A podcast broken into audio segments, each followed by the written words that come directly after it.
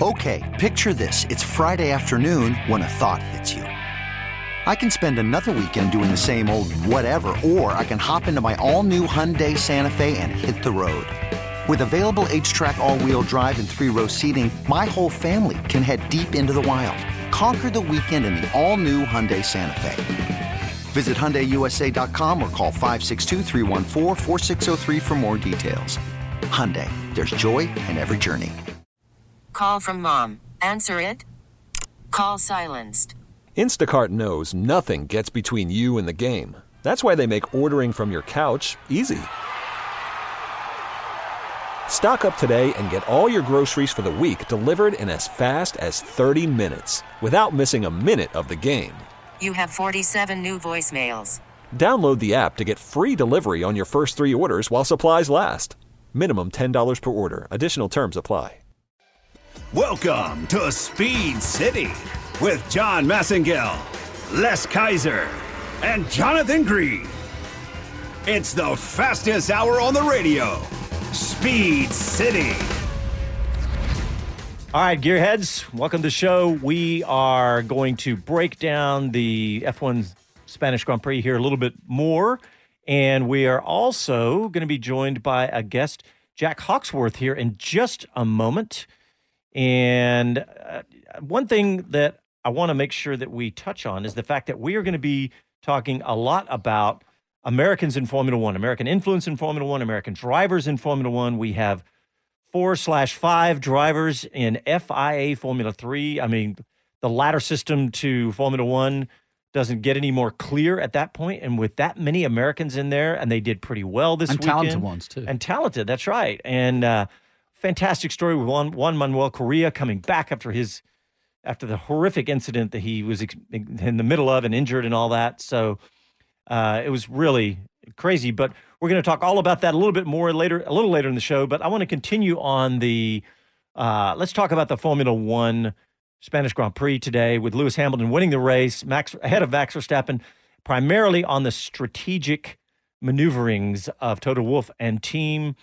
And with really an easy win for Lewis Hamilton and continuing his legacy, Jonathan. I mean, it's just, we talked about it in the pre-race, but, 100 podiums and now, 97 wins? So really incredible, Lewis Hamilton. It truly is. And, I mean, I was trying to wrap my brain as to a parallel in any other sport. And, you're talking some pretty heady heights. You're talking about what Jordan achieved in his career. You're talking about what, Jimmy Johnson's done in NASCAR. It really isn't. It's a rarity. And in Formula One, there tends to be dominance like a Schumacher because, 7 titles with Ferrari, mainly with Ferrari and so on. It's really hard to put a parallel there. And Hamilton is blasting a trail. And without putting too fine a point on it, he's done it against the odds. And what I mean by that is he came from nothing, quite literally. Yeah. And, he struggled and he worked it and he's been on his own. He's not from a wealthy family. His father took 3 or 4 jobs. And, that's what I think makes the story even better, is that he's just done it against all odds. Yeah. Bob Varsha, I want to ask you really kind of the same question, but I did notice this is his 5th consecutive win at Barcelona for Lewis Hamilton, and right. I think you even brought that up in the pre-show. Mm-hmm. Yeah, tying Ayrton Senna, who won 5 in a row in Monaco. And, it's a huge achievement. 6th overall victory, and with his next win, I believe I'm right in saying that he'll tie Michael Schumacher's record for 7 wins at a single racetrack, not necessarily in a row, but it's just another facet in the gemstone that is Lewis Hamilton's ongoing career. Yeah, just astounding. But well, guys, we do have our guest on the line. We want to bring him in via Zoom. We want to bring in our guest, but Jonathan, let me let you introduce him. I think that would be most appropriate. Well, finally, I've got somebody I can talk to about my own kin, because he's a good northern lad. I may be from Lancashire, but I'll forgive him. He's from Bradford in Yorkshire, and his name is Jack Hawksworth, and we're delighted to have him. He's currently racing in IMSA, and he'll be racing again to defend his Mid-Ohio title. He's a bit of an expert there, and season just kind of getting underway with two sort of anomaly races with the 12 hours and the 24, but now we get down to the proper season, as it were, and Jack Hawksworth in a great position to go for glory with the Lexus team. Well, Jack Hawksworth, welcome to Speed City. Jack, hey guys, how you doing? Thank you for having me on. Great to have you. And I want to get your take on the subject. We've just been talking about Formula One. I want to ask you about being a race driver. What is your level of respect or whatever for Lewis Hamilton? It's actually just watched the Grand Prix. I've not watched one for quite a while, so it was interesting race. I mean, obviously Lewis has been hugely successful. Lewis and the combination of that Mercedes team has obviously been pretty kind of unstoppable the last few years. I'd like to have seen Max and obviously have a little bit of a better car underneath him in that race. It seemed like the Mercedes was just so dominant, right? Like. They were talking about the strategy in the race about, should they have pitted or shouldn't they? But to be honest, they could have done any strategy in that race. It wouldn't have made any difference because the Mercedes was so much faster than the Red Bull car. And really, the only reason it was interesting was because Max obviously got that great start. So it made the race somewhat interesting, but the kind of conclusion was kind of written in stone as soon as I saw the beginning of that first stint and how quick Hamilton. What about the achievement that Hamilton has done over his career? I'm trying to put a parallel. You've grown up in the same era and you've watched his career, I'm sure. There really is no parallel, is there? I mean, you can talk about what Dixon's done in Indy and Jimmy's done in NASCAR, but gosh, it's really hard to create a parallel to Lewis Hamilton's career in any other sport even.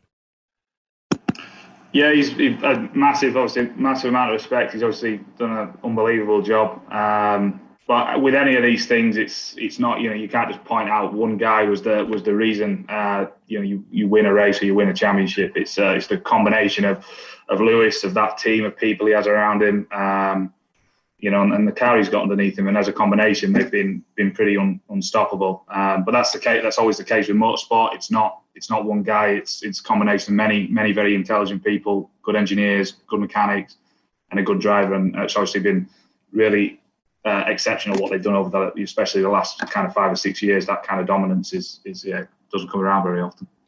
Jack, speaking of massive amount of respect, I got to talk about your career because you've had an amazing career. Just trying to scroll through all the championships, all the accolades, really, the Indy 500. Diverse, too. Yeah, and diverse, and now racing in IMSA. Really just fantastic to have you on the show and love your career. But well, let's talk about where you are right now in IMSA and what's going on there. Yeah, thank you. I've been in race. Well, my first IMSA race I actually did in 2014 when I was still racing in IndyCar at the time. But then I began full time in IMSA beginning of 2017 when I joined 3GT Racing, which was where the Lexus program originated. And I've been there ever since. Yeah, I've been with Lexus since 2017. Obviously, kind of seen the program grow together and whatnot, but. We had a good run last year. We've had some good success, and we're kind of looking to build on that this season. But yeah, it's a lot of fun. I enjoy racing IMSA. Great championship, and competition's tough, so can't complain. Mid-Ohio seems to be your track. They're going to name a corner after you if you're not careful. Last two races you've won there. Why there, and what about this weekend? Next weekend? Yeah, it's an interesting one. Mid-Ohio, actually, like when I first came to the States, I always enjoyed the track, but it was never particularly one where I used to run really, really well at. I always used to look forward to the street circuits, and they were always my kind of tracks. But for whatever reason, the Lexus has just been hugely successful at this circuit. I think our car tends to create quite a bit of downforce. So with Mid-Ohio being kind of medium, high-speed combination of corners and quite low tyre degradation, it does suit suit our type of car. So last few years there have been awesome. So it's like the old saying goes, you always like the places you're successful, right? So now, yeah, Mid-Ohio is one of my favourite. Jack, as a foreigner like myself and somebody who's right in the thick of it as you are, you race for Brian Herta. There's a lot of talk about Colton going to Formula One. Is he the right guy? You've probably raced against him. You probably know him. And, you know, we're talking about Sargeant, Fittipaldi, Crawford, Correa, all in Formula 3, all with a possibility. And there are a few others like Cameron Dass on the outside. But what's your take on Mario Andretti getting involved and saying Colton Herta's the guy? Do you think that's a possibility? And how important is that for American racing? Yeah, well, actually, when I joined Brian Herta Autosport, I guess Colton was in his first year of car racing. I think he was doing a few USF 2000 races, so he's a bit younger than me, so we never competed against each other. But I remember him. He was like a 14-year-old kid, I think, when I was racing for his dad's team. But now he's obviously he's kind of rolls through the ranks and done a super good job. And I followed bits of the IndyCar stuff the last couple of years, and he certainly seems like the guy who's come in and been able to make quite a statement. Him and Pato are like the two young guys who seem to have come in and been very, very competitive. So it would be interesting to see an American in Formula One. I think that kind of Formula One needs that to grow their American base. I think everybody knows that. Whether I don't know if that's what Colton wants to do. The one thing I would say is that at such a high level of racing, drivers tend to become specialised in what they're doing. You become specialised with the type of car you're using, on the type of tracks that you're driving on. And the difference between the guys is so small. We're talking like a tenth or two is the difference between being successful and not being successful. And he's in a position right now where he's in a great car and a strong team in IndyCar. He knows all the tracks. He's comfortable, and he's probably got the potential in the next few years to really start to mount a championship challenge and begin to rack up those wins and perhaps championships. So. Even it would be a tricky decision for him, I would think, because for him to go to racing Formula One, suddenly now he's racing a completely different type of car, which is, obviously next year's car is going to be different. But if we look at this year's car, a lot more technology on them than an Indy car, completely different styles of circuits and types of circuits, different environment, different strategies. You don't refuel, all that kind of stuff. So it's a lot.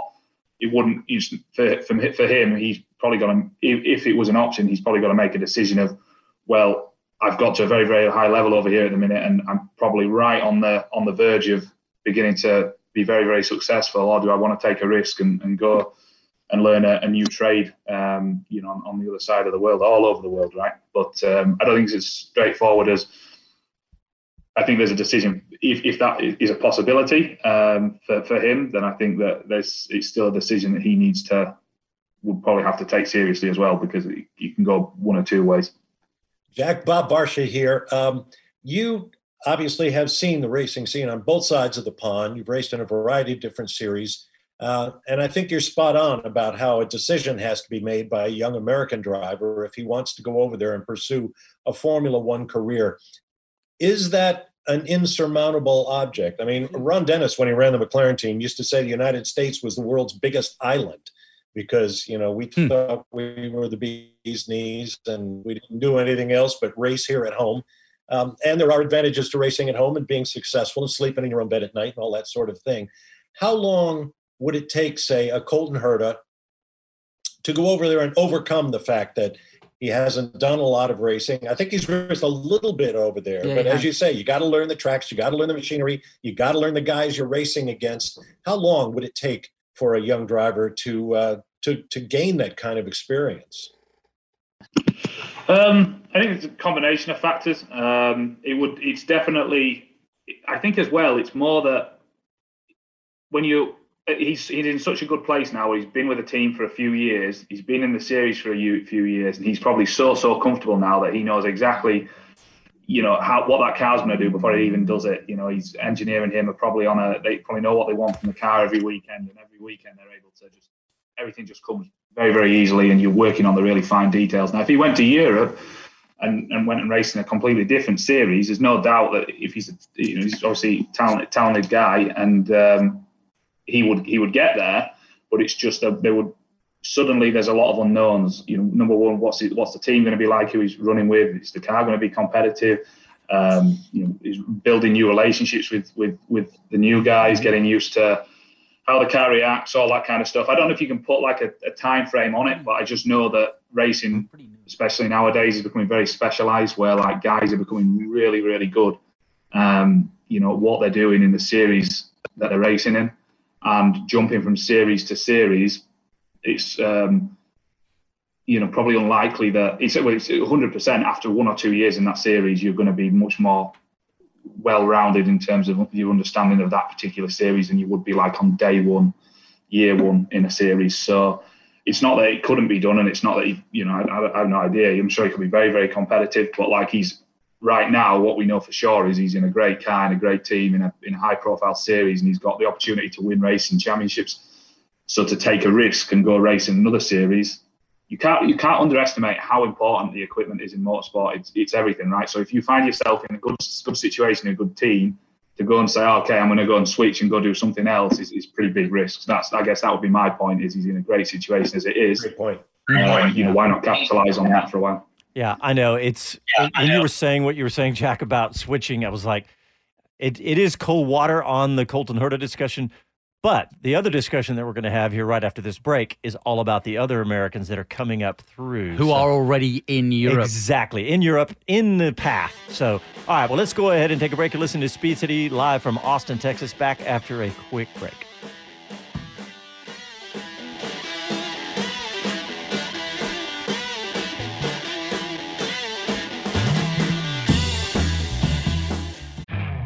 You could spend the weekend doing the same old whatever, or you could conquer the weekend in the all-new Hyundai Santa Fe. Visit HyundaiUSA.com for more details. Hyundai, there's joy in every journey. Worried about letting someone else pick out the perfect avocado for your perfect impress-them-on-the-third-date guacamole? Well, good thing Instacart shoppers are as picky as you are. They find ripe avocados like it's their guac on the line. They are milk expiration date detectives. They bag eggs like the 12 precious pieces of cargo they are. So let Instacart shoppers overthink your groceries so that you can overthink what you'll wear on that third date.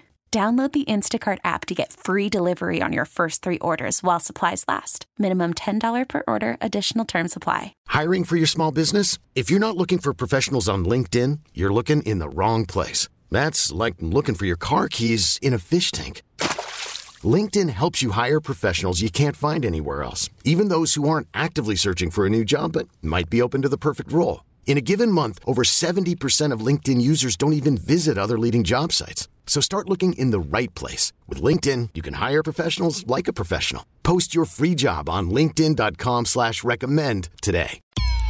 As a rider, you know what you like. The power, the feel, the ride. When it comes to gear, you know what keeps you safe. Ducati Austin provides riders with the finest in day and easy leathers, the best the market offers. Visit Ducati Austin on Breaker Lane just east of I-35 and throw your leg over the most iconic sports bike ever built. Ducati. Even take it for a test ride, or see what's been described as art on wheels from MV Agusta. You know what you like. See it at Ducati Austin. Online at DucatiAustin.com.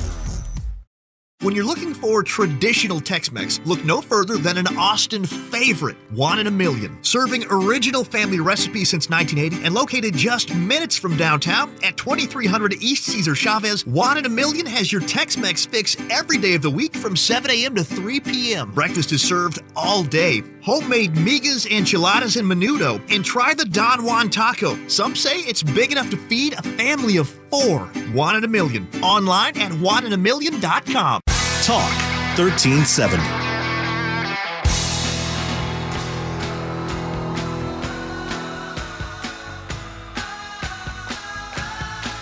Hi, this is Jay Leno from JayLeno'sGarage.com, and you're listening to Speed City. Welcome back to the fastest hour in radio. Speed City. We have our guest Jack Hawksworth with us, and Les, you wanted to ask him about the car he's driving. Jack, I know of following the technology and the things that aren't so obvious. It anybody that has followed it, just about all that's left of that Lexus from a few years back is the logo. Tell us about what you're experiencing in the driver's seat with that. Yeah, so I mean, obviously, this is the fifth year for the car racing in IMSA. We took delivery of the car into 2016, and I mean, the actual base of the car is very similar, because with the GT3 rules, everything's homologated, but various things have changed in terms of we changed ABS systems on the car after 2017, and we've had different tyres on the car pretty much ever since we began racing IMSA. So the development in terms of setup and just specifics like that are always different. And then alongside that, we've had three different teams effectively that have run the car. Started with 3GT Racing in Michigan, then moved to Canada, and it was AIM Vassar Sullivan, and now it's just Vassar Sullivan, and based out of Charlotte. So a lot of different personnel, a lot of different engineers, mechanics, people with different ideas and things like that, which have helped us to develop the car to the point it's at today. And it's been a combination of a lot of people, which has kind of allowed us to make the car a little bit more competitive and compete at the front most weekends. I just got to imagine that. I don't know where you're based currently, but I can't imagine that accent being too transparent in the Carolinas. Yeah, I do have some problems. I can never order at Starbucks. Like, it's just a nightmare. So I always get Aaron, my teammate. A latte! Give us a latte! You ain't from around here. So good. Well, Jack, talk about this upcoming race for you and what your expectations are. Yeah, so our next race is Mid-Ohio next weekend. We've had the first two races of the season, which were the 24 hours of Daytona, 12 hours of Sebring, which are the obviously the longer races for us. So now we're getting back into the shorter sprint races. It's a track we've been really successful at the last few years. Lexus have won three in a row there, and I've been part of the winning team at the last two races there. So it's one that we have pretty high expectations on. It's one which our car works very well at. So we feel pretty good about it. The start of the season for us, results wise, hasn't been where we hoped it would be, but it's not been through kind of a lack of performance. The cars have been really quick at both Daytona and Sebring, but through various issues, we've just not actually managed to get the result yet. So we see this as a really important weekend to kind of kickstart the season at a track we've been very competitive at, and off the back of two races where the car's been very, very quick. We're hoping for a big weekend. Well, you're certainly going to the opposite end of the spectrum from those two races. Mid-Ohio is a beautiful course, and I got to think, with the misses that you mentioned or the shortcomings do you think Mid-Ohio will play to those benefits? Will play into that being a strong point instead? Yeah, I think so. We've won. I'd say we've been very successful in the past few years, and we feel like we've moved the game on a little bit this year. We feel like we've got a better understanding of the car and the tires and. As a team, it's my second year together with Aaron Telitz driving together, so we've got a very good relationship. Myself, Aaron, our engineer Jeff, and the rest of the team. So we feel that we're in a really strong position. And these sprint races tend to, I guess, sort themselves out in terms of pace order a little bit more than sometimes the longer races do. With the longer races, like a Daytona 24, Sebring 12, It's. Anything can happen. There's so much time for stuff to go wrong, and to win one of those races, everything has to go perfect on the day. And we just didn't manage to do that at the first two rounds this year. But with it being a sprint race, I expect it to be a more kind of normal race. It's going to be more about qualifying and then speed during the race. So we feel pretty good about it. We're excited about it, and we really need to kind of kick the season off next weekend. Jack, so the GTD class racing, in particular in IMSA, has just grown and grown and grown. And you mentioned that you're running a GT3-based car. How do you explain this explosive growth in the GT classes, and what does it mean for the future? Will this continue to rise? Yeah, I hope so. I think that IMSA is in a really good position, and I think that GTD, in terms of looking into next year and looking beyond in terms of maybe this convergence between GTLM and GTD as it stands today, I think is a really good thing for the sport. I think it's just a good place for manufacturers to be. You know, we're racing the cars, which essentially they are based very much off the production vehicle that you buy and drive off the forecourt. You know, the car we're racing, the RCF GT3 car, the power plant in the car and things like that are all very much, you know, as you would buy off the road. Obviously, a lot of the car is very different, but the actual heart of the car and the philosophy behind it is the same as the street going version. So for all these manufacturers who we're competing against, and I think in IMSA and GTD there is like 11 different manufacturers. There's obviously the Lexus, you know, Porsche, Lamborghini, Audi, BMW. We're racing against a lot of different manufacturers. Ferrari. I think for the manufacturers it's great because they get to showcase the road car, which is racing on a circuit, something that they all, you know, which is based off what they sell. So I think that kind of I think that's kind of the reason behind the growth. Well, Jack, we're going to send Jonathan Green up to Mid-Ohio to monitor your activities and your... I thought you were going to say... yeah, I'm looking forward to seeing you on the podium, my friend. I hope so, mate. I'll be there. I'll have a pint of bitter for you. But you haven't had one of them for a while. Well, I want to ask Jack. I want to move back to the Americans moving up through the ladder, and I want to get Jack's take on this because... Well, Jonathan, you've been pushing this. We've been talking about this entire week with FIA F3 launching this week and these Americans. And let's run down that list again because we've got – let me bring that back up because we've got Logan Sargeant. In fact, I'm going to look at the standings right now because in FIA F3, you got Logan Sargeant, who's an American, in 10th. And then you got Jak Crawford in 13th. Juan Manuel Correa, of course, we all know his story. He's in 15th. And then we have – Enzo Fittipaldi, who's racing under a Brazilian, but he's born in Miami. He's an American. So we're taking him as an American. And then we have, in 25th, Kalen Frederick. Yeah. So we have five Americans. When's the last time we've had five Americans in the true ladder to Formula One? I mean. And Kalen Frederick has a crossover with Jack because of Pelfrey. Is that right? Jack, is that right? Yeah, I did race for Pelfrey. I didn't realize that he did. I drove for Team Pelfrey back in 2012. Yeah, there you go. But, you know, this goes back to what Bob was saying and certainly what Jack was saying is, you know, the most likely to succeed out of that group, which is the real question, is it not, is Logan Sargeant for the simple reason that he has been in Europe for the large part of his career, starting with karting just as Jack did. And, he is acclimatized, if you will, to the European way and, in fact, lost his way a little bit when he was due to go to F2 this season and it all fell apart and he didn't get the drive. He came back to the States. He also didn't really kind of fit, didn't find a perfect fit here. And he's managed to go back with Charouse Racing, which is not a bad team. And likewise has been joined by Enzo, who also was having a rough time of it because he was coming back to the States to go to F4. I saw him at the first F4 race. He's younger than Pietro.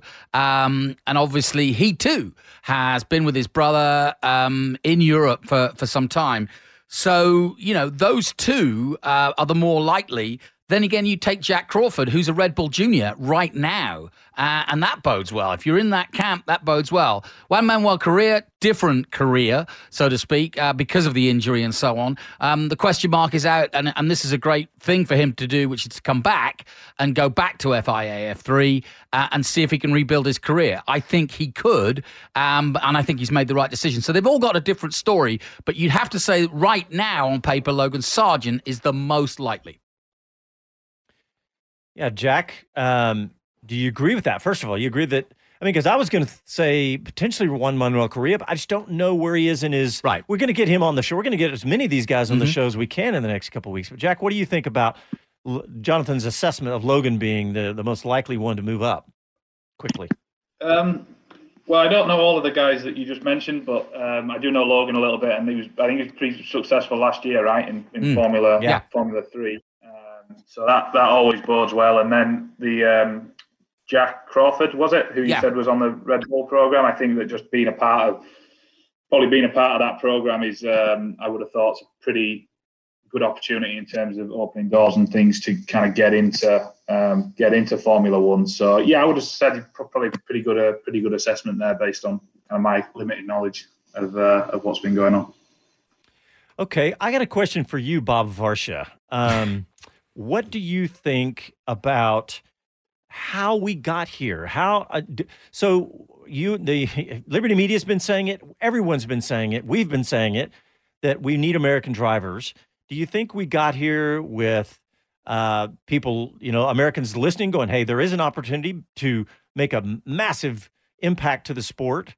Or is it people with money getting behind it? Is it a little bit of everything? How do you think we got here all of a sudden with 5 drivers in FIF3? Well, it's fun to speculate about. I think maybe the growing popularity of Formula One may be catching some of these drivers' eyes. I mean, Jack made a great point earlier, and that was, when a guy gets to Colton Herta's level right now, Colton's a very young man, but he's having tremendous success at the top of the heap in American motorsports. He's making good money. It's, he's tied by a golden chain, you might say, the way the guys before him who tested Formula One cars, Al Unser Jr., Rick Mears, Jeff Gordon, on and on and on. Michael Andretti. I remember when my old TV colleague, Danny Sullivan, was running the Red Bull driver selection program way back when. Mm-hmm. And he told me, Red Bull's not looking for early 20s guys that they can develop. They're looking for teenagers. They're looking for, 16-year-olds that they can educate and groom in the way that Jack is talking about. You need to run the tracks. You need to learn the cars. You need to learn the competition. And it's tough to ask a guy who's a big star over here to suddenly, try a Michael Andretti and jump right at the deep end overseas. So, I think these young guys all have a shot. I mean, obviously we all know they need the funding. They're going to have to find that in order to advance their careers or go, under the wing of some Formula One team that has the resources and is willing to spend it on them. It's going to be fascinating to watch. Of course, their interest has to maintain high, has to be high as well. I don't know how many of these young guys are, sleeping in the back of their rental cars or all the things that we heard today's stars talk about doing in their early days. But it's a complex equation, bringing these kids up and finding that one needle in a haystack who goes on to be a Grand Prix star. All right, gentlemen, we need to take a quick break. And when we come back, we'll continue our discussion about the American influence in Formula One. You're listening to Speed City, and we'll be back after these messages.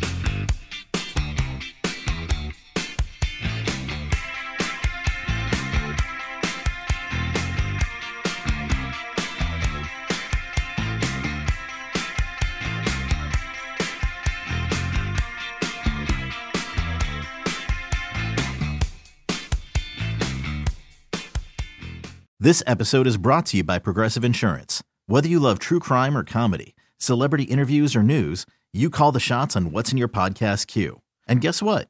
Now you can call them on your auto insurance too with the Name Your Price tool from Progressive. It works just the way it sounds. You tell Progressive how much you want to pay for car insurance, and they'll show you coverage options that fit your budget. Get your quote today at Progressive.com to join the over 28 million drivers who trust Progressive. Progressive Casualty Insurance Company and Affiliates. Price and coverage match limited by state law.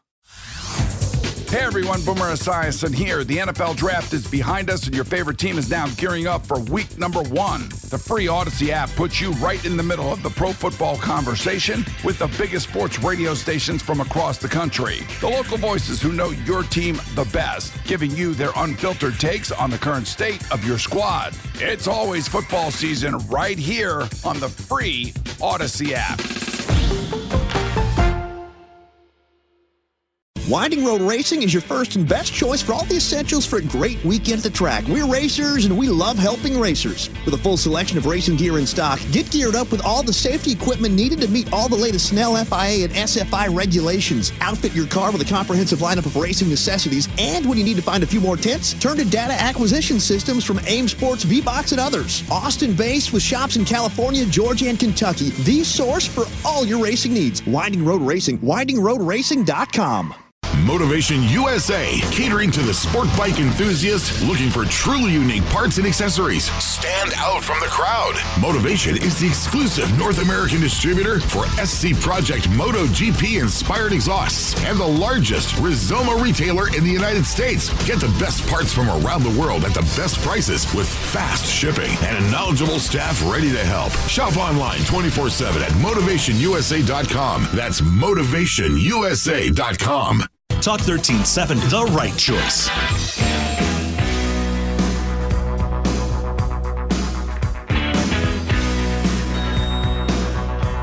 Hey, this is Tony Stewart. You're listening to Speed City. Welcome back to the fastest hour in radio, Speed City. All right, welcome back to the show. I want to pause the fun a little bit and talk a little bit about three-time Indianapolis winner Bobby Unser passing away at the age of 87, and I want to get your take on that, Bob Varsha. Well, you know, it's obviously a very, very sad piece of news. Uncle Bobby was a very strong character, and a huge personality, something, you know, every racing series really needs in these days of corporate vanilla. You know, don't go out and say anything controversial or whatever. Bobby was always ready to tell you exactly what was on his mind. And it's kind of appropriate we talk about him here because Bobby did have a very brief dalliance with Formula One. He, back in 1968, entered 3 races, had to withdraw from 2 of them because he was also running a USAC schedule. And he was told by the governing body over in Europe that he could not race in a Grand Prix if he had run a USAC race within the previous, I forget, 24 or 48 hours. 24. He did finally get into a Grand Prix driving a BRM for the Owen Racing Organization, 1968, at Watkins Glen, but the engine let him down. There's a great story about Americans, particularly stars like Bobby Unser, coming to race Formula One in the United States. Tim Considine wrote a terrific book about Yanks in Formula One, and it's worth a read. But, you know, Bobby was one of a kind and certainly missed. Yeah, you know, one of the things, I know we all know him for the 3-time Indy wins, but something that he did that actually struck me as something much more just powerful is his 12 Pikes Peak International Hill Climb wins in the dirt days. 12? Wow. In the dirt days too. And he set records. He drove everything crazy. He was one of the ones that would take a sprint car and reconfigure a sprint car to rip up the mountain, but to do it 12 times. I mean, he was the king of the mountain for the longest time there. I have one memory. I used to do the 500 for Sky Sports, and it was really basically to do the media day on the Thursday. So I was kind of free. If something really, you know, interesting happened, then sure, they might come to me, but I'd have the rest of the weekend off. And I remember spending a good part of a weekend almost with Bobby and his wife. And my abiding memory of him, not only was he a superstar and so gracious, he was funny, really funny. We had a laugh. We, you know, and he didn't care who you were. If you were in his presence, you were one of the gang. You know, absolutely. Jonathan and I went to the 100th together. And it was so amazing that Jonathan was immediately recognized from a plane flight the previous year. Weren't you all on the plane together? And Bobby heckled each other. And then, so we run into him down a pit lane. No, that was Big Al. Oh, that was Al. That was Al. Okay. I got an autograph. Yeah. And so anyway, we're on pit lane, and Bobby is exactly that. It's, you're my new friend, and have fun. And we spent the day slagging off Danica Patrick, to put it in perspective. So there you go. But I want y'all to look at this photograph that I'm proud I took, but it was so neat to see Jonathan meet Bobby and have that chat on pit lane.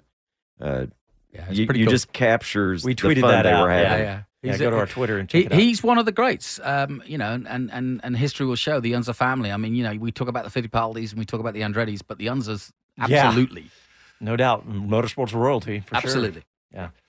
Well, I want to go back to the discussion on American influence in Formula One. And it's something we touched on in the pre-race show, but it was so good. If you didn't hear this, I want to talk about it because, you know, they have these investor calls on Fridays throughout the year.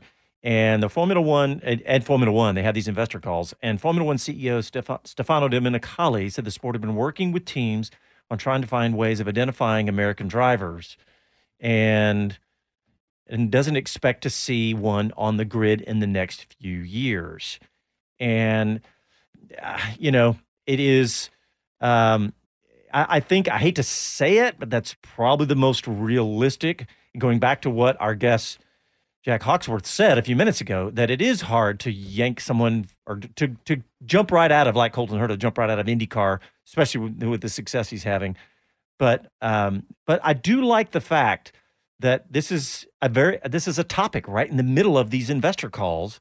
And he goes on to further to say, we're working with teams to really try and understand what's the possibility for American drivers to come to the attention of Formula One teams.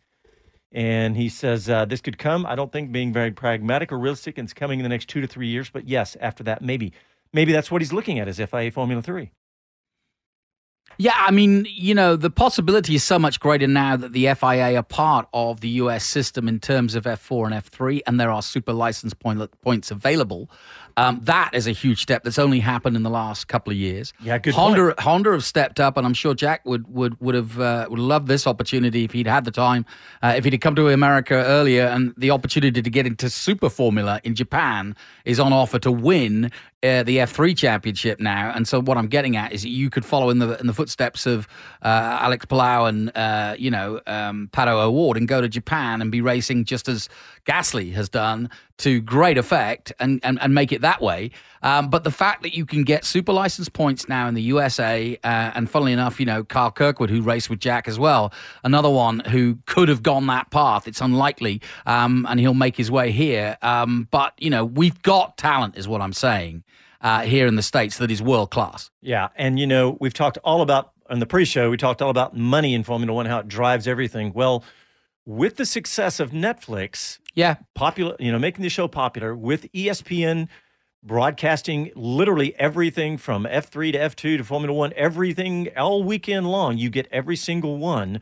There's money, there's eyeballs on this, which means money, which means maybe this could really happen. But and speaking of the Netflix series, Jack, I want to ask you, Jack Hawksworth, I want to ask you about in the United States, this Netflix has really caught the attention of the American fan. What about, back home and everywhere else? Are you seeing the same kind of uptake as we have been seeing with Netflix? Yeah, I think that it's just kind of brought Formula One and motorsport to a broader audience, right? Because you're always going to have your hardcore fans, your hardcore racers who are watching and kind of up to date on everything. But what the Netflix series does is it's like a soap opera. It's like a soap opera, right? So as much as it's about the cars and the racing and everything, when you watch the Netflix series, there's a story behind it all, and it's all about what's going on off the track, the politics of it, all that kind of stuff. And I don't think, for people who don't know motorsport, they don't really realize, especially Formula One, which is like a Shark Tank, right? They don't really understand. They don't really know how much politics and how much, drama there is in the background before the cars even go onto the circuit. So I think that series has done a really good job of kind of bringing that side of stuff to a bigger audience. And I mean, I've been surprised myself. Many people who come up to me, my friends and things like that, who had never followed racing before or followed it very, very, occasionally if the Formula One's on the TV on a Sunday afternoon or something. I've watched the Drive to Survive series, and it was great, and it really has. It's got out to a lot of people who would not normally watch motorsports. So I think it's been a good thing. I mentioned to the guys off air the other day that I've got a neighbor who is mildly interested in the cool cars that roll up to my house. Not that I can afford them, but anyway.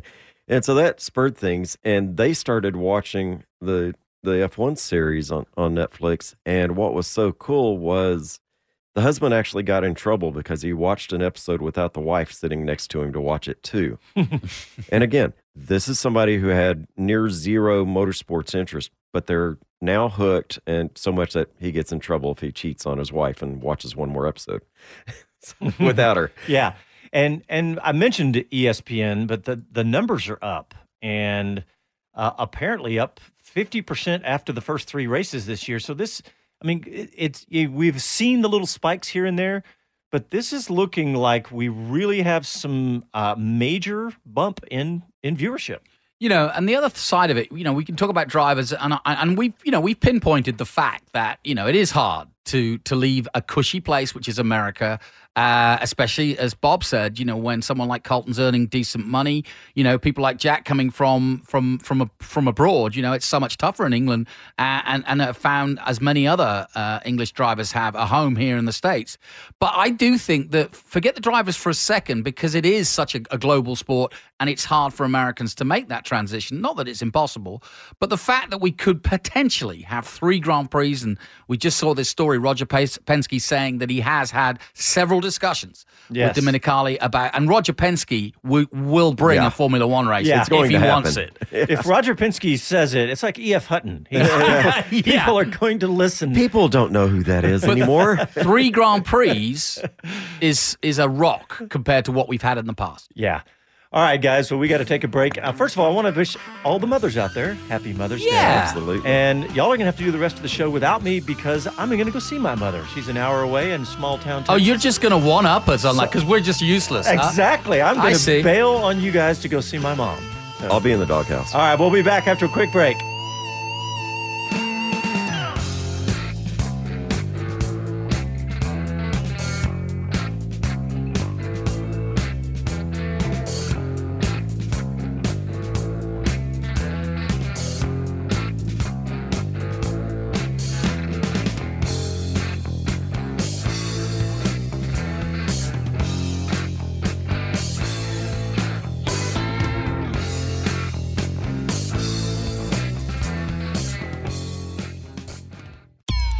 As a rider, you know what you like. The power, the feel, the ride. When it comes to gear, you know what keeps you safe. Ducati Austin provides riders with the finest in day and easy leathers, the best the market offers. Visit Ducati Austin on Breaker Lane just east of I-35 and throw your leg over the most iconic sports bike ever built, Ducati. You can take it for a test ride or see what's been described as art on wheels from MV Agusta. You know what you like. See it at Ducati Austin. Online at DucatiAustin.com. Motivation USA, catering to the sport bike enthusiast looking for truly unique parts and accessories. Stand out from the crowd. Motivation is the exclusive North American distributor for SC Project MotoGP inspired exhausts and the largest Rizoma retailer in the United States. Get the best parts from around the world at the best prices with fast shipping and a knowledgeable staff ready to help. Shop online 24/7 at MotivationUSA.com. That's MotivationUSA.com. Austin's Talk 1370.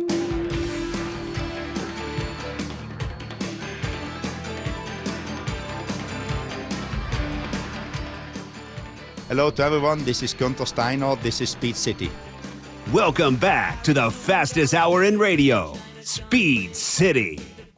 Welcome back to Speed City, and you can see those two big superstars, one of Netflix, that of course is Gunter Steiner, and the other Billy Joel, who will be playing in concert at COTA this Grand Prix in October. So get your tickets now, get ready for that. We are delighted to have both Jack Hawksworth with us via Zoom, and we've, of course, got Bob Varsha. We've been talking about the subject of Americans in Formula One, and we've been talking also about the investment that Americans are making in Formula One and how much influence, from Zak Brown to Otmar Safnauer and so many others, and then the Canadian influence as well, obviously, with Stroll, etc. And Les, talking of COTA, you were out there, weren't you, yesterday? Yeah, I was out there yesterday. Big proponent of Make-A-Wish. And I got to thank in particularly the team at COTA that helped deliver Wish Day. And Andre was a Ferrari racer at only 6 years old. His pit crew was a little bit younger. His pit crew was 4 years old, but we had a fantastic time making a dream and a wish come true for Andre. And, buddy, we wish you the best. There you go. Thank you for that. And yeah, we'll be keeping you up to date on all things COTA as it appears. But I'm really excited for COTA. They had a miserable pandemic year. They came out of it by putting on drive-through vaccinations, of which I am a recipient. Very delighted. So thank you, Mr. Epstein, for getting us in there and for letting so many of you let him community. Take a needle to you? No, not him. Oh, okay. I mean, really successful contribution that they made with Seton and helped a lot of folks out in Austin. Up to the capacity of 10,000. I think it was right at 10,000 a day. A day. Pretty impressive. Yeah. And they got to those numbers, too. The amazing. Experiment weekend that I was part of, the first one, was, you know, to see how it would went. Got 3,000 without really any marketing or anything else. So a really good, and like I said, a first real feel-good story. We had the NASCAR press conference the other week. It felt like the world had suddenly changed and we were back. But talking of being back, let's start with Bob for a second. Bob, I mentioned Penske and I mentioned Indianapolis. Well, Miami is going to be reality now. COTA is already a strong thing, and that's something we didn't really have, a proper home, an FIA Grade 1 track. We've got that now. Will a third potential race finally push us over the edge? I think it could very well happen for all the reasons that have already been mentioned. I mean, if Roger Penske wants to bring Formula One back to Indianapolis, I don't think you'd get any pushback from the rest of the Formula One world. I mean, let's face it, this is the United States. Every manufacturer of every product imaginable wants to be in the United States market, and the teams all want to be here. The manufacturers, the constructors that they back, they want to sell cars in the United States. So we've had three races in the U.S. before, back in 1982 with Long Beach, the short-lived Dallas race, and Detroit. And as you say, we've got real purpose-built Grade 1 facilities now in COTA and a great street race in Prospect at Miami. So why not go back to the most famous racing circuit in the world at Indianapolis and complete the trifecta? It certainly makes sense to me, and I'd love to see it happen. Yeah, I think it is exciting times. If you don't know the history of Formula One in the United States, it's kind of, you know, it had a home with Watkins Glen for a while, and then we did a few street races here and there, from Dallas to Las Vegas to so on and so forth. Right. But really, this last decade has cemented both a relationship with a crowd here, and we just mentioned the ESPN figures going up. But the logistics of a calendar with that many races, and I'm going to add in Montreal and Mexico City, I worry that will dilute it. But somebody responded to a comment when I put that online, and they said, look at some of the races geographically in Europe, and they're not much different in proximity to each other. So it seems to be working over there, sans pandemic. So I'm hoping it'll work here too. Well, I'll tell you what, you know, you talk about, proximity. The Montreal race has been, June the 9th, June 11th for forever. Yeah, and it's Bob will tell you, it's a really popular race. And I think Miami is now being lined up to be next to it either before or after. And that bodes well for the, you know, if I were a European wanting to go to two really good races, those could be a heck of a two-trip trip, don't you think? Oh, yeah. But, of course, Austin is penciled in. It's going to happen anyway. You've got to come to Austin. Let's go back to Jak. Jak, you had a theory. We were talking in the break, and I like it, about who is most likely. I said Logan because of both his background and the fact that he's been in Europe and he's been successful in Europe.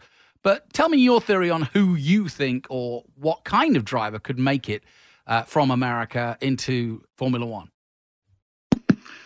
Well, I think my kind of theory on it is with Formula One, especially at the minute, and this is from the outside looking in, right? Just trying to theorize a little bit, but it seems that in Formula One, the only way to enter Formula One is to almost be pulled in from the outside, right? So the way I think it happens is, and I think three races in America, like you're talking about, Miami, Texas, and Indy would be fantastic.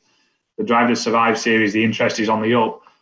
I think it takes somebody like a Red Bull saying, right, we want to have a fast American driver in Formula One. And this, as you were saying earlier on the show, there's lots of very talented kids coming up through the ranks in America. You've got a ton of them to choose from.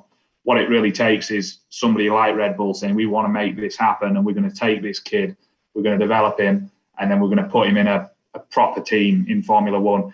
which is going to give him a chance to show what he can do, and then obviously, you know, take that next step, hopefully to the Premier team. So I do think it can happen, but I think that it's got to be a guy who is being pulled in, because it seems the only guys who get to Formula One nowadays are you're either part of one of these driver programs, of which there are very, very few of them, or it's a guy who's, you know, bringing substantial amounts of money to be there. So I think it can happen, and I think that the market, the way it is right now, and the interest level in America going up, I think that there's probably it will perk somebody's interest, like a Red Bull or something like that, and they'll try and make that happen. So I feel like that'll be the way that this thing goes, and that's probably, in my opinion, where the next kind of Formula One star will come from, out of America. And it's the right way to get have a successful one as well, because what you don't really want is a guy who's, you know, coming in a team which is not competitive. You know, what will spark the interest of Americans is if they have a driver who is competing at the front, who is in a good team and is able to compete for podiums and wins and that kind of thing. If they're running around in an uncompetitive team, you know, finishing 16th, 17th, and I don't actually know if that does a whole lot for the sport in America. It needs to be an American guy in a good team, who you know, who's able to compete and give somebody, you know, give the Americans somebody to cheer for, because Americans love cheering for the Americans, right? And winners. You know, yeah, Alexander Rossi, good example. Great driver, as he's proving now in Indy, but he was never going to spark an interest in the States racing for Caterham. Yeah. No, exactly. It's not nothing. It's just they're not. If you're racing for a team like that, it's you're not competitive, and there's no interest in it. So it has to be somebody in a proper team, able with the opportunity to get proper results. That'll be the way that it grows, I think. You know, y'all said a couple of things there. Some are bringing money. We want the Americans. We got to perform good. So if we had somebody bring in a bunch of cash and have an American team, I mean, Williams has an American influence in it now. What if we had an American come into Williams? Williams is certainly showing better now. We've always focused on Haas since conception of Haas. Yeah. But that's a possibility. How quick do you think somebody would get behind an American being with Williams? To me, Williams is a kindred spirit of Formula One history for me. You know, Frank and everything that he went through to get there, and you know, his career before he was in a wheelchair was on its way up. Mm-hmm. And there's a lot of things there that I want Williams to stay Williams named, for one. Mm-hmm. And getting an American onto the Williams team, I think, might be another alternative to Haas. Yeah. Well, I tell you what, the one guy we haven't really talked about, Pietro Fittipaldi, stepped in to the Haas team last year when Romain Grosjean could not race after that accident, and did a sterling job. He has all the capabilities, having raced in Europe, and is now back in Indy, more due to the fact that, you know, there wasn't really a seat for him per se. But I don't think we've seen the best of Pietro. He's got the name. Bob, your thought. Pietro Fittipaldi's in IndyCar now, but he's got all the credentials that we've been talking about. And of course, he's got that famous name. Yeah, that's true. And I frankly don't know, and probably shouldn't speculate about, you know, Pietro's career path to this point. Certainly he is a recognizable figure. As to, you know, what he's accomplished thus far, and whether that merits consideration for a, you know, a big step up on the racing ladder, I don't know, frankly. But he certainly has the name. He has a great personality. And if he can put up a lap time, he'd be a great addition. Yep, and so there's lots to talk about. Get your tickets to F1 if you haven't. You've been listening to Bob Varsha, Zooming In, and he'll be with us again, I'm sure, for Monaco, which is coming up on May 21st to 23rd. It is the crown jewel of Formula One, and join us for that. My thanks to Jack Hawksworth for the Vassar Sullivan Lexus team. He'll be racing at Mid-Ohio, who he is a winner at the last two times. So watch out for IMSA really getting underway, having had the 24 hours hours and the 12 hours. But IMSA hits the ground running at Mid-Ohio next weekend. So join Jack and the boys.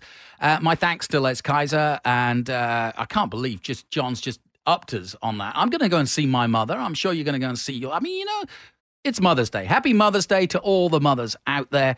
We're running out of time. Don't forget, plenty coming to COTA, including Billy Joel. If you haven't already bought your tickets, that's what's happening in October at COTA. My thanks to Bob Varsha, Jack Hawksworth, and Les Kaiser. I'm Jonathan Green. And for John Massingale, who's popped off, he'll be back next week. Ciao, y'all.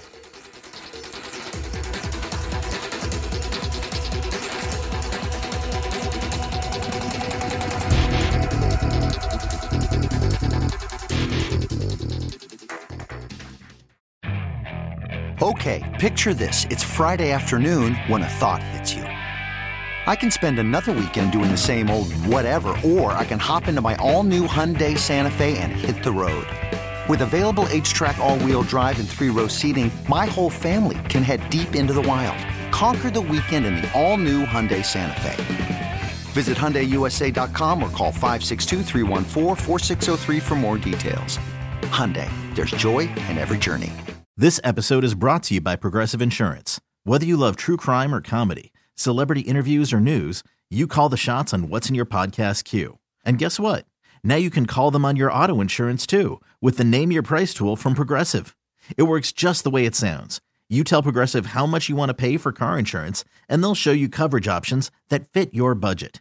Get your quote today at Progressive.com to join the over 28 million drivers who trust Progressive. Progressive Casualty Insurance Company and Affiliates. Price and coverage match limited by state law.